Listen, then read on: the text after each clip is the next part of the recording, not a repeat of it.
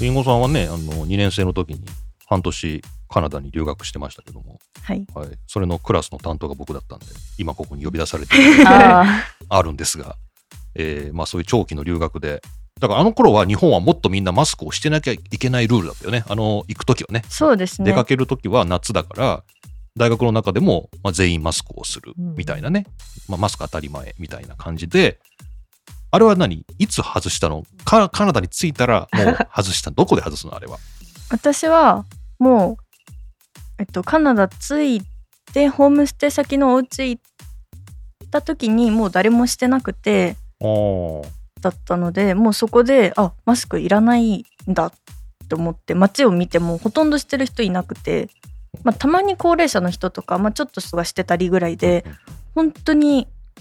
なんかバスの中見ても一人してるかしてないかみたいなあーだったのでもうなんかしたい人がするっていう考え方だったので私はまあもういっかと思って学校も全然マスクしないで行ってたんですけど日本帰ってきて速攻しました ねえそれは日本に着いたら逆にみんなマスクしてる感じだったのかな。 あそうですねあと私帰ってきた時はまだしてなきゃいけなかったので、うんうんうん日本行きの飛行機乗った時点でもマスクしてくださいっていうのはあーアナウンスで言われてあなるほどなねる。ほど。ルールでね。そうですでその後帰る電車の中もまあみんなしてるしもう外せる雰囲気じゃないなみたいあなあじゃあその半年間マスクを外して生活していたもののこっちに帰ってきたらまたマスク。そうです ねうんそういう話はガチャマルとはしてないのガチャマルはそういう話は聞かないの全然。マスクの話ですうかん、カナダでは誰もしてなかったなみたいな。あ、全然聞いてましたよ。電話してたんでしょ最初の電話で話してたよね。最初の電話で。最初の電最話。初の電話で。はいはい。誰もマスクしてないっ ていう。おだからたくさんマスク持ってったのにほとんどもそのまま持って帰ってくるみたいあ、な持ってたん持っだ。てって持って帰ってくんだ。捨てて捨てて捨ててく ればいい のに。いやなんか向こうの人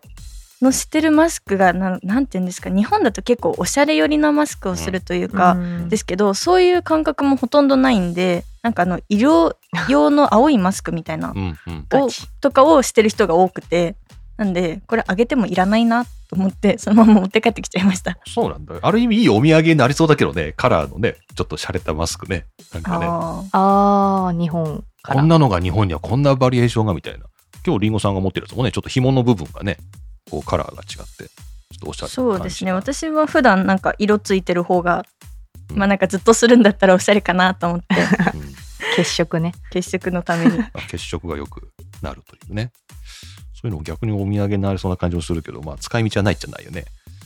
そうですね向こうでね、 まあ、どうもマスクもちょらっってもとね微妙な反応されるかもしれない。そうだね。お、お、お、みたいな。このマスクをどうしようっていうのかなってつけ考えろっるからてね意味か なって。そうだ ね。なんかあと一回回びっくりしたのは私が一回熱出してでもあーその前もコロナも私は一回も一回もなったことがなかったんで、うんちょっとコロナかなみたいなうん思ったんですけど、でももうカナダは別に病院に行かなきゃいけないとか一応隔離はあったんですけどそんな日本ほど厳しくないというかだったんで私が熱出したどうしようって言ってる時もホストファミリーの人たちはあ私たち3ヶ月前にかかったばっかだから全然気にしないでみたいなうん感じで私が咳しつつ熱出してる中誰もマスクせずうんなんかなんなら一緒にご飯食べるみたいな感じで、うん私の方が遠慮しましたよ ねさすがにあもういいですみたいな一人で 食べます部みた屋いでな食べますっていうだからまあコロナにかんなんていうんですか対する雰囲気というか意識はだいぶ違うのかなっていうのは思いましたねなるほどね LINE 電話する LINE 電話するだけでもすごくない え、ここですよ。そこ LINE 電話 LINE の通話するめんどくさいんだけどなんかえ、逆ですよ。LINE の文字打つのがめんどくさいから、仲いい人ほど電話みたいでも私電話するのこの人だけですよ な。あ、そうなの。 ほとんど電話しないですあ他しない私はいろんな人と電話したいんですけど、なんか、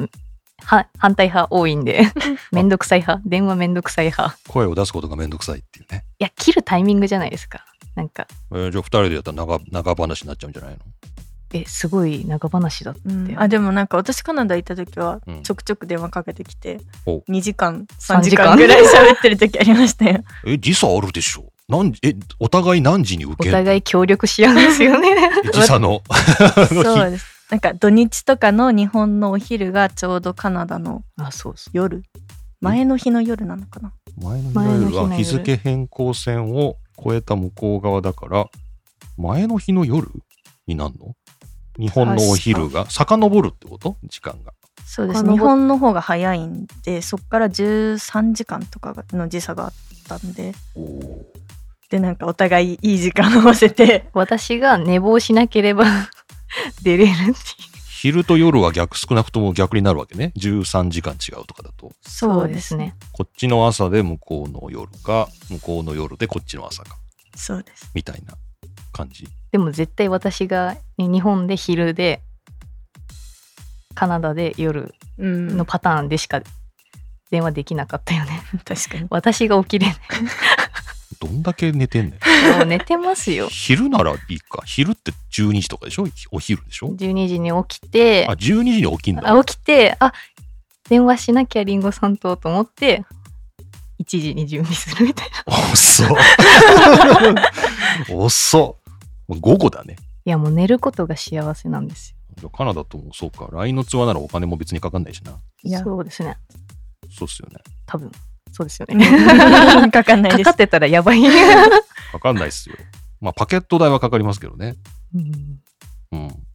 えリンゴさんは何カナダで SIM なんかあれ携帯はない SIM 入れてたの自分でカナダのあそうです私は日本で買えるカナダで使える SIM っていうのを見つけてあーそれをもう日本にいる時点で送ってもらっててそれを持ってカナダ行きましたあじゃあもう着いたらというかもう空港でそれ入れればいいって感じだねそうですねおーまあそれはもう今今時必須かもね海外行く時にねそうですでも後でなんかあの eSIM あタはいイはいプのを見つけて全然そっちの方が楽だったなあそっかっていうそれだったら自分の日本の SIM 入れたままでいいのかそうですへえ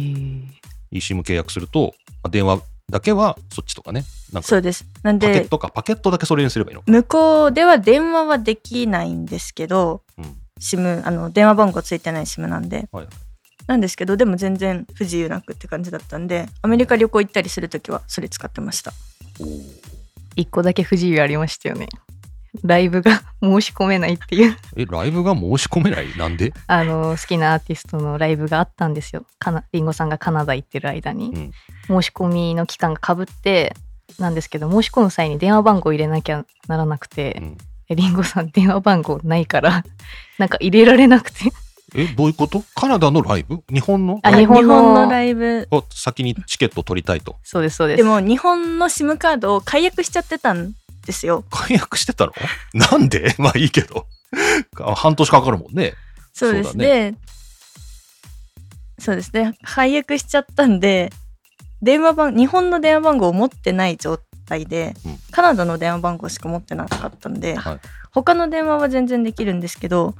そのピアとかに入れる電話番号日本のじゃないといけなくておーそれでライブ1回行けなかったっていうは